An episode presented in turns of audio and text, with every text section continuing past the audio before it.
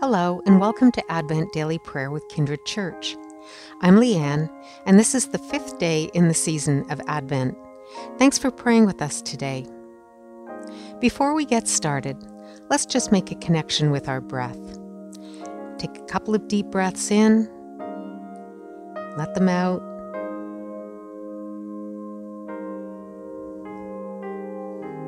And let's get started. Today's scripture reading comes from the book of Luke, chapter 1, verses 59 to 66. On the eighth day, they came to circumcise the child, and they were going to name him Zechariah after his father. But his mother said, No, he is to be called John. They said to her, None of your relatives has this name. Then they began motioning to his father to find out what name he wanted to give his son. He asked for a writing tablet and wrote, His name is John. And all of them were amazed. Immediately, Zechariah's mouth was opened, and his tongue freed, and he began to speak, praising God. Fear came over all their neighbors, and all these things were talked about throughout the entire hill country of Judea. All who heard them pondered them and said, What then will this child become?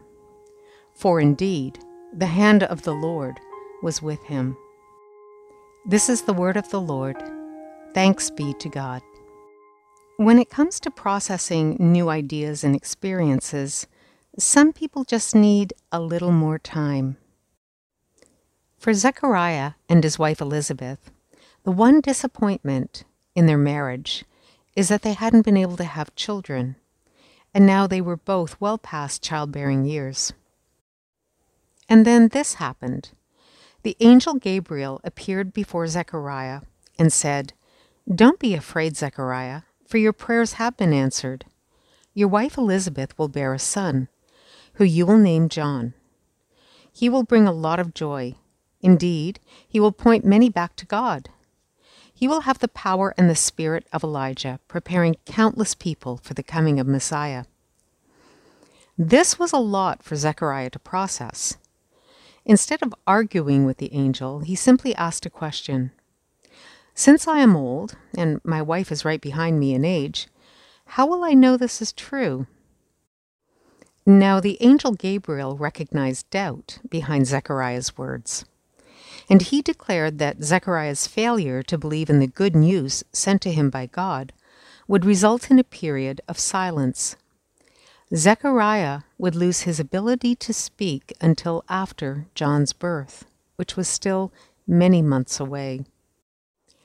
A sudden loss of speech would be hard for anyone, but it was surely a double challenge for a first century Jewish priest.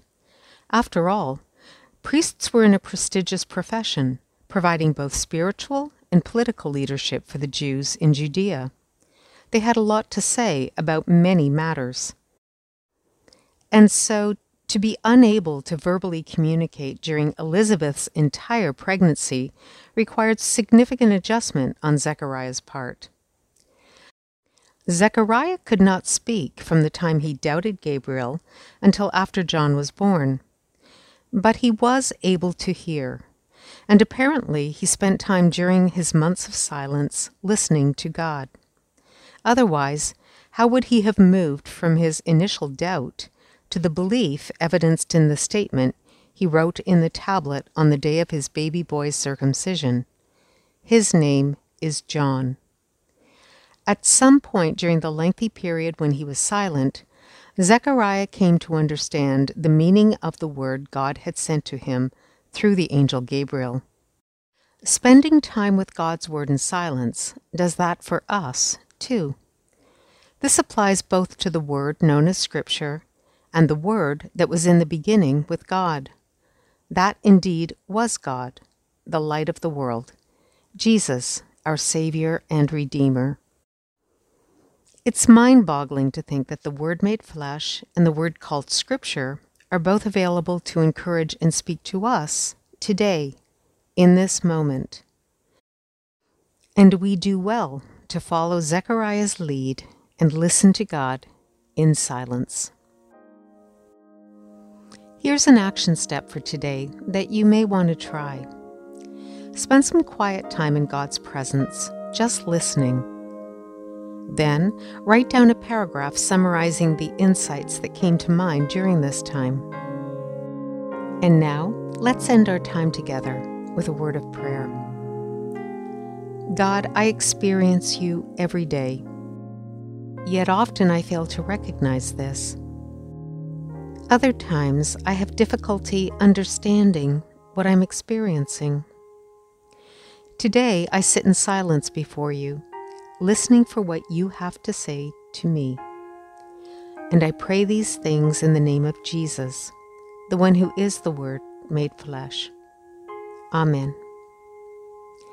Thanks for joining us in prayer today. We hope you'll join us again and make it part of your daily routine during this Advent season. For worship service times and more information about Kindred Church, check out our website kindrednc.church. Happy Advent and have a great day.